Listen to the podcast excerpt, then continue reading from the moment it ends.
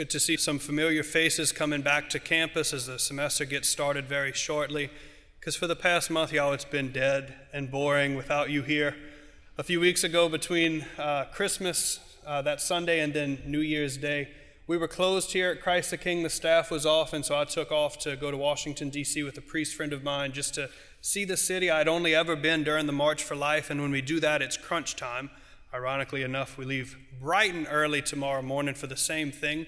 But while I was there a few weeks ago, we got to see the National Basilica and offer Mass here and go pray at this place and see the monuments and just enjoy the time, enjoy the city. And one particular day, I said, Well, let's just hop on the metro. We'll go over to Arlington National Cemetery and we can take our time and see all the different monuments and tombs. And so, as my friend and I are climbing the long, steep hill, in the cold to go see the Tomb of the Unknown Soldier, we just got more and more angry every step of the way. And it's not just because I had to stop every five minutes because I'm so out of shape and had to catch my breath in the cold, thin air.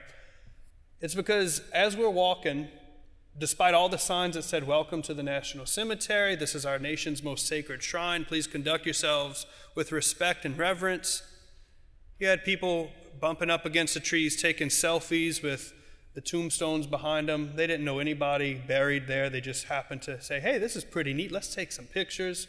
You had kids breaking off big chunks of the leftover ice from the week before, frisbeeing it across the, the fields to hit whatever tombstones or people they thought would be funny. And it was just totally irreverent. Did not show honor, didn't show respect or anything. And so, being the old 20 something year old curmudgeons we are, we're just trucking along saying, This is just terrible, the youth of today, or whatever we were thinking.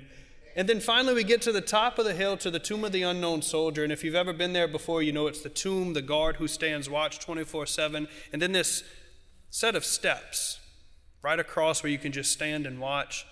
And there are about 100, 150 people on these steps, every age, every nationality, every different background, and everybody stood in absolute silence with reverence. And dare I say, it wasn't just because the soldier keeping guard had a big gun in his hand either. There's something to be said about when we encounter the sacred. When we enter a space that is sacred, that is holy, it says something to us to comport ourselves differently, to behave differently. It stops us in our tracks.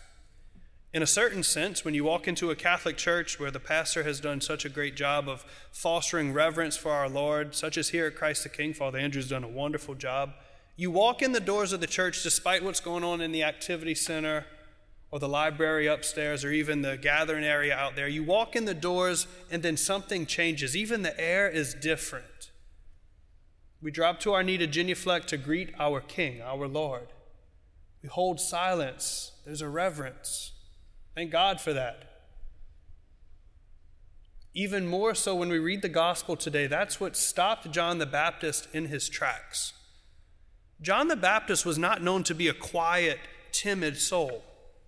He's out there in nothing but camel skin, throwing water at people to baptize them, screaming, repent, believe in the gospel, prepare the way of the Lord. He, his name is known. He's made a name for himself. And yet he's doing what he's doing, and then in the gospel today, he stops what he's doing in his tracks and points at Jesus and says, Behold, that's the Lamb of God. That's the one I've been telling you about. He is the one that I've been talking about. He's bigger than I am because he existed before me. Now, the irony that nobody else but John would have known is that Jesus was born months after John the Baptist. Chronologically, he's younger, but theologically, he existed from all eternity. He's the one, John the Baptist says. He's the Lamb of God, and the good Jews of the time would have known that that's the Messiah, that man with his disciples, the one just walking over there. Where's his warrior's hearts? Where's his armor? Isn't the Messiah supposed to be this big warrior to come and slay all of our enemies and ransom us? How is that him? And yet, John the Baptist knew because God the Father told him, The one you see the Spirit hover upon, he's the one. Behold him. Look at him. The promise is fulfilled. Now, I'm going to say this, I'm going to have to qualify it very shortly, so just bear with me here. When we, see, when we think of ourselves as a servant of God, as an instrument of God, as God's prophet, his mouthpiece, as Mary says in her Magnificat, God's handmaiden. When we think of ourselves only as a servant of God, you are not good enough. And what I mean by that is, it is not good enough for God that we simply become his servant. He looks at, it, at us and he says, specifically in the first reading through the prophet Isaiah, it's not good enough for me for you to be my servant. How degrading it is to you as my beloved for you to just serve me and to be an instrument, to be this plaything. It's not good enough for me because I want so much more for you. At the very, very, very basic level of what we do, at least, sure, be the servant of God, serve the Lord joyfully. But as he says through Isaiah, I want more for you because I want to bring you into this plan, this action of salvation. You are the one that I want to go and reveal my light to the nations. You are the one that I want to be my mouthpiece and my prophet to go and to proclaim me so that people recognize me. You are the one I want to reveal me in the world.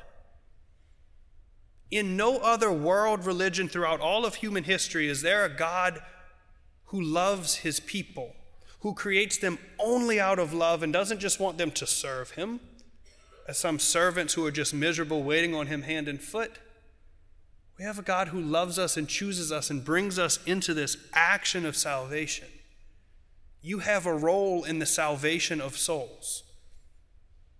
Let me say that again. You, individually, have a role to play in the saving of souls for the kingdom of God. It ain't just the priests, it's not just the Pope, it's not just the ministers.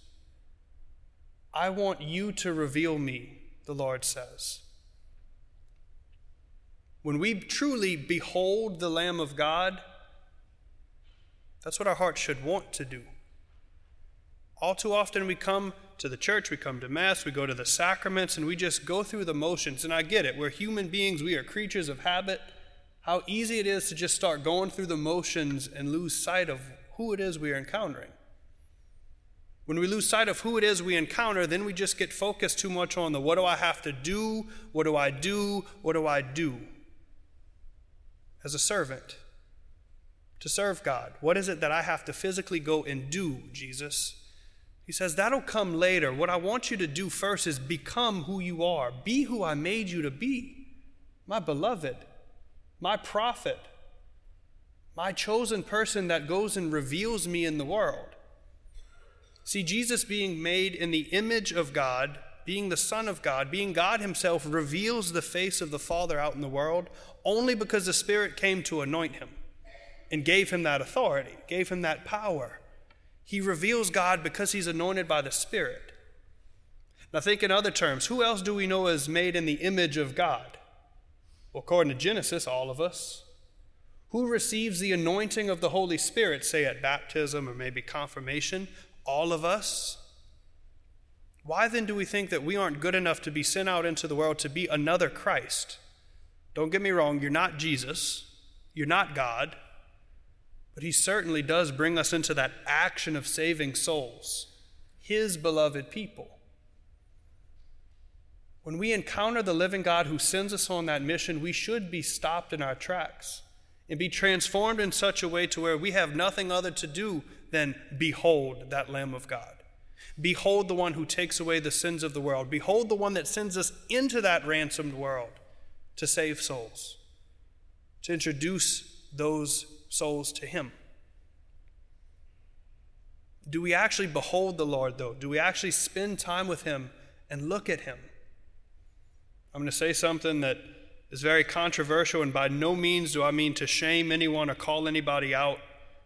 But a lot of times at our evening masses, during communion, you'll hear those exterior doors starting to slam. Because as soon as we come up and behold the Lamb of God, we jet to the parking lot to beat the traffic to go home. Mass is not over. You haven't been sent forth yet. You haven't received the Lord's final blessing. Why would we leave? Why would we not want to be set on fire again and again and again to behold that Lamb of God who beholds us with sheer admiration, pure adoration, to behold us as his beloved? You individually are welcomed into that. You are called into that act of salvation. We're not just idle passerbys here. We're not just checking off an obligation on our Catholic Sunday box. We are brought into the very act of sanctifying our souls so that when people see us, they see another Christ. And they know who it is that we serve, who it is that we know, by whom we are transformed. In just a few moments, when I'm at the altar and we're praying that Eucharistic prayer, you're going to hear those words again Behold the Lamb of God. I encourage you, I urge you, I beg you if I have to. Give yourself the freedom to just look at Him. Give yourself the freedom, the permission to behold the one who beholds you, who sends that same Holy Spirit down to remain at this altar, to transform the bread and the wine into His body and His blood. Just behold the one who comes to meet you, to transform you, to heal you, to change you, to fulfill you. He calls you to be so much more than just some servile thing. You're His beloved.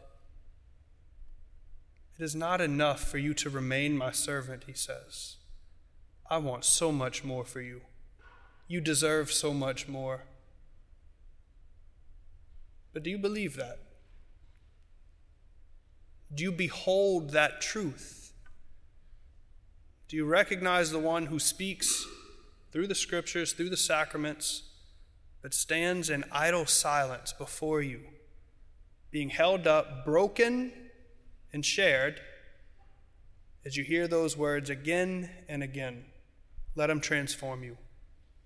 Brothers and sisters, behold. Behold that Lamb of God. Behold the one who takes away the sins of the world.